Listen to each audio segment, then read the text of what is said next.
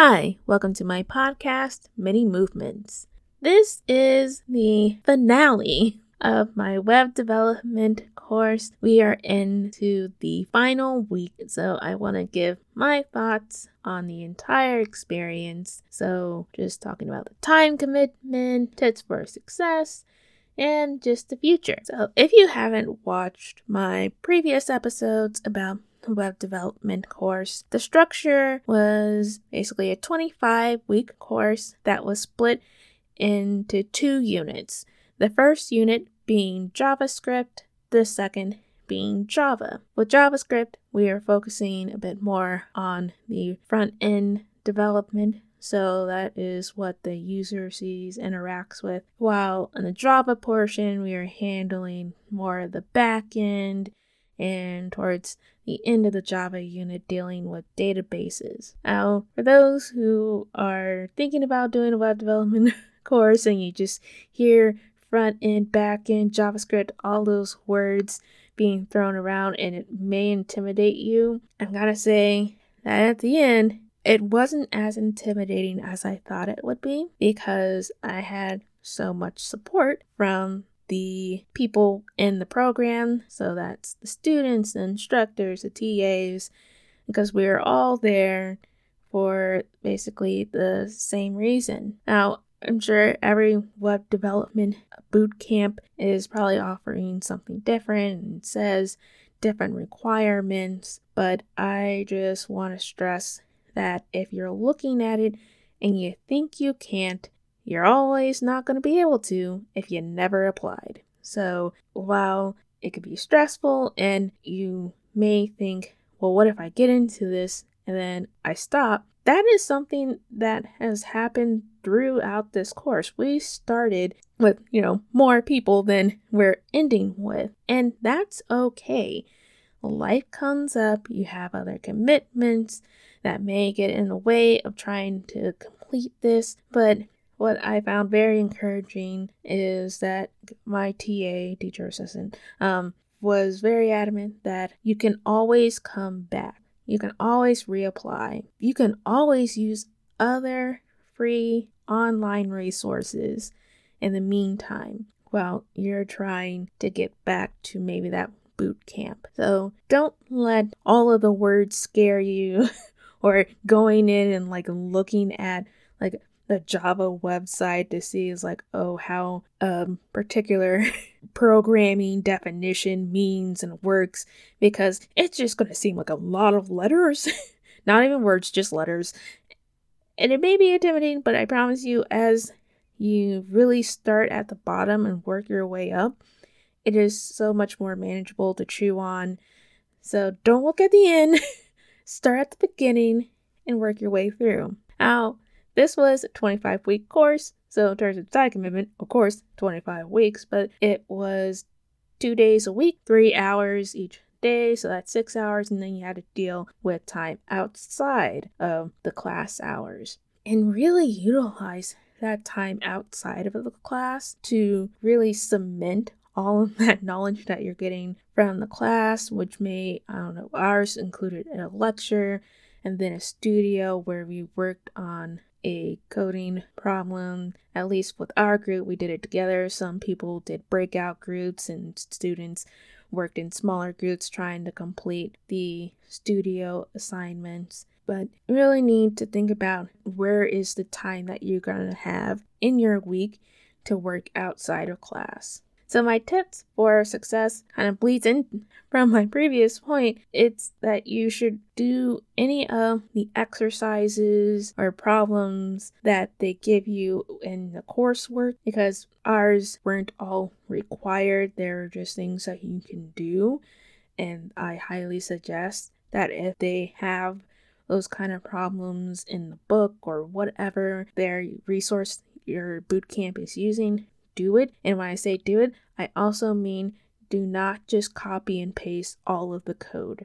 A lot of programming, from what I've heard from a lot of the people who are either the instructors or TAs who also have jobs within the tech world, they say there's a lot of cutting and pasting. But when you're starting out, what I noticed when I started just copy, paste, I'm not actually reading the code and trying to understand it. I'm just like, oh yeah, this is supposed to work, copy paste. Type out some of it. I'm not saying, you know, once you're getting more comfortable and you understand it, okay, copy and paste.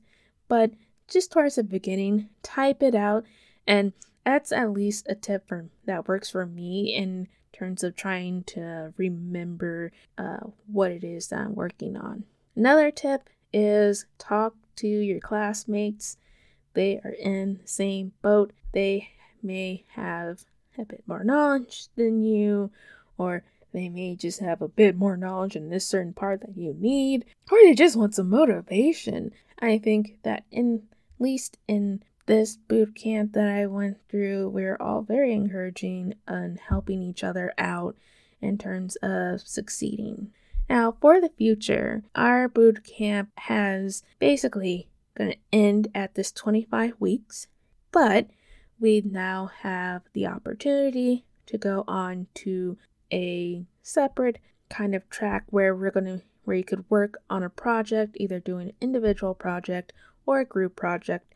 That was then at the end of that, I believe it's either eight or nine weeks after completing that. Then you get into the apprenticeship pool where you can get an apprenticeship with uh, companies that are partnering with um, that our boot camp. So that is my plan. So be looking out for updates on, well, not updates, a new episode talking about working on a project. It doesn't start until mid December, so I may not have an actual real episode about it until January when I'm a little bit more deep into the coding or into the project.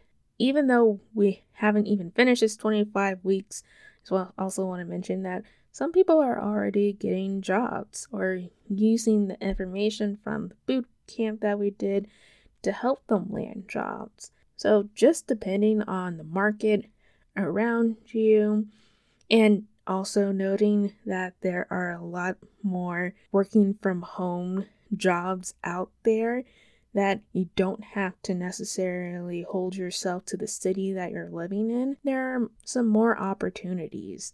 So if you are thinking about doing a web development boot camp, I would highly suggest it. But also, at least I can't truly speak to because this one that I did was through a nonprofit, so it was free.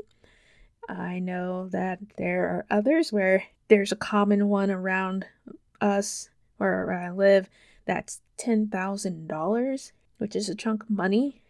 But if that is something in your area where you have to pay, where there is a paid program, you know, just really look into the success rate of people coming out of it. Because if it's a bit lackluster, I would suggest looking into doing some online resources, at least through our library. We get LinkedIn Learning for free. Um, so, really look into LinkedIn Learning through your library if you can get that. There's also JetBrain, which does cost, but you can do the free trial, and then as long as you do a few things, you can get that trial extended. So, there are a few resources out there in terms of learning that could be free to you depending on your library system or maybe even through your work if they give you something for free to help you learn. Just know that there are plenty of resources out there that don't require you to pay. So maybe starting off there if you don't have that money right now to pay for a boot camp. I just hope that at the end of this 25 weeks for the people who have been listening through this that you're either encouraged to go out and try one or encouraged to keep going in the one that you're taking. And if you're not even interested in this and you just listen for fun, good to see you. I hope that you go out and, you know, keep on going with your own projects that you want to complete. I'm going to end this podcast with, you know what I'm going to say? Go out and make your mini move today.